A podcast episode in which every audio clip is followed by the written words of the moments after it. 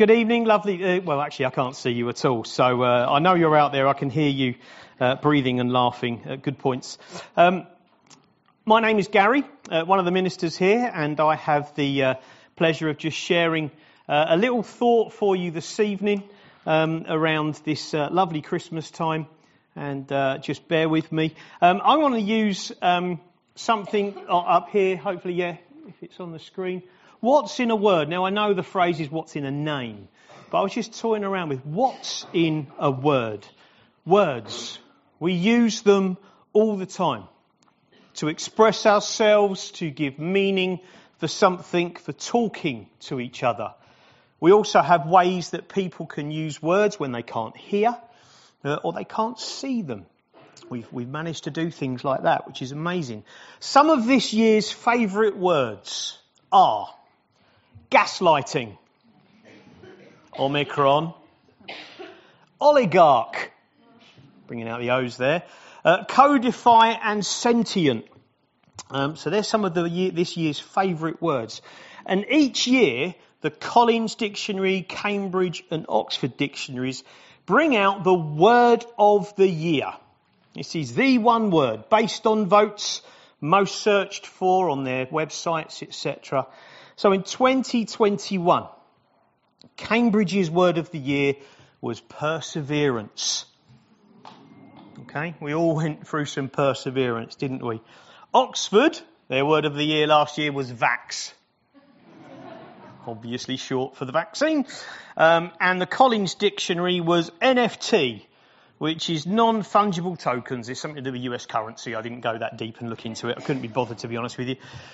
2022, this year's words. Well, from Cambridge, we had the word Homer. Now, it's not the guy from The Simpsons. It's actually to do with a home run in baseball. It's a homer. And I think it was used a lot. It was the most searched one for some game called Wordle. It was the most searched one. So that actually from Cambridge was their word of the year. However, these two are the most important ones. Next slide. Collins Dictionary, it's permacrisis. It's an extended period of instability and insecurity. And Oxford was goblin mode, which basically is a behaviour which is unapologetically self-indulgent, lazy, slovenly or greedy, typically in a way that rejects social norms. Wow, 2022 can be summed up in two words. And I was reflecting on these words, and it does sum up, I think, a lot of what is going on at the moment in our society. We are kind of going from the moment from one crisis to another crisis. Brexit, COVID, Ukraine, the cost of living, strikes. What's next? We keep bouncing from one thing to the next. And when the snow came down last Sunday, I saw a friend's post on Facebook. They're not here. And the post read this, like this. And now what next? $! An apocalypse, perhaps? $! What with rail, post, NHS and every other strike, plus everyone too scared to put the heating on, I think someone is trying to tell us something. $! They had been overwhelmed by permacrisis. They were overwhelmed. The usual comments on Facebook were, you okay, hun? You all right? Should I pop round? You all right? They were clearly frustrated, as we all are in certain things. But this is where we need to be really careful, that we don't get too overwhelmed to the point that we switch into goblin mode. When people get into a sense of woe is me, due to perceived extended period of instability and insecurity, which is permacrisis, there can be a tendency to focus on just our issues and our problems. So we end up with behaviour which is unapologetically self-indulgent, lazy, slovenly or greedy, typically in a way that rejects social norms. And that's goblin mode. This is seen where there is a slight delay in food getting to shops or fuel getting to petrol stations. Goblin mode is activated. There's a perma-crisis. Where do I get my bread? Where do I get my pasta? Where do I get my diesel? Let's get selfish. Let's get out there and let's just consume. It's me, me, me all the way. And for some, it's as simple as burying our heads in the sand and hoping it will all go away. One of the readings this evening is what I wanted to focus on. I wanted us to nail down on that passage of Scripture. And it's what Jonathan and Becky read from 1 John 1. And I think there is an answer to this, and it is the original word.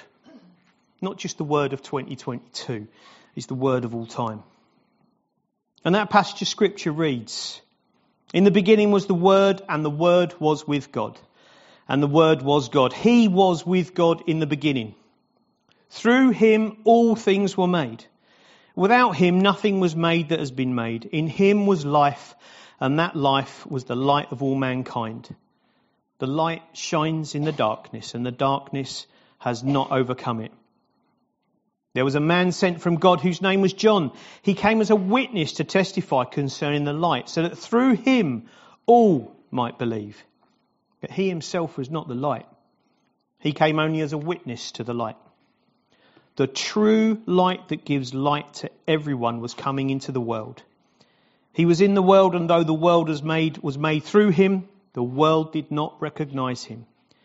He came to that which was his own, but his own did not receive him. Yet to all who did receive him, to those who believed in his name, he gave the right to become children of God. Children born not of a natural descent, nor of human decision or a husband's will, but born of God. The Word became flesh and made his dwelling among us. We've seen his glory, the glory of the one and only Son who came from the Father, full of grace and truth." Next slide, please. That's it. The Word is Jesus. The Word is Jesus. He entered the world over 2,000 years ago into a perma-crisis for the Jewish nation. They were under Roman occupation at the time. And the perma-crisis is something that has been in this world since Adam and Eve ate a forbidden fruit. Another shortened word for goblin mode is sin. It's quite simply sin. Sin is what entered the world through the disobedience of Adam and Eve. And we've been brought a perma-crisis into the world through our actions as human beings. And unfortunately, we've entered into that goblin mode since then. We've become unapologetically self-indulgent, lazy, slovenly and greedy. It's all about us, about me, about my thing, what I can get. But God saw and sees us differently. He sees us with love and compassion. This love and compassion came as the original Word, sent as a baby who would grow into a servant king to take away our goblin mode, to take away our sin and bring peace into our perma-crisis. His name is Jesus. If you don't know him this evening, he offers you that freedom from those things.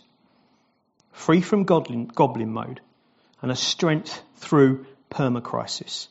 Now this morning when I spoke, I looked at peace, the peace that Jesus gives. It's not a peace like the world gives, but a peace that makes us whole and complete, like there's something missing. And it's that relationship with our Father in heaven. He offers us eternity with him. It starts with Christmas, but it ends on a cross at Easter with an empty tomb. My plea to you tonight, if you do not know Jesus, don't be like those in Jesus' time that did not recognise or receive him. It was when Jesus was around on earth, they didn't recognise or receive him. And here we are over 2,000 years later, trusting and having faith that he is the answer.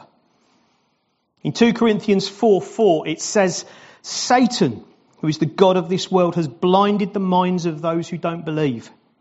They are unable to see the glorious light of the good news. They don't understand this message about the glory of Christ, who is the exact likeness of God. The devil wants you to be in a permanent permacrisis. And he wants you to be constantly in goblin mode that will see you eternally separated from God. Don't fall for his lies, his schemes or his tricks, his temptations which blind us from the true light of who Jesus is. But instead, be like that young group of disciples who, even though they had lots of questions, and they asked a lot of questions, put their trust in Jesus and followed him. They became miracle makers, world changers.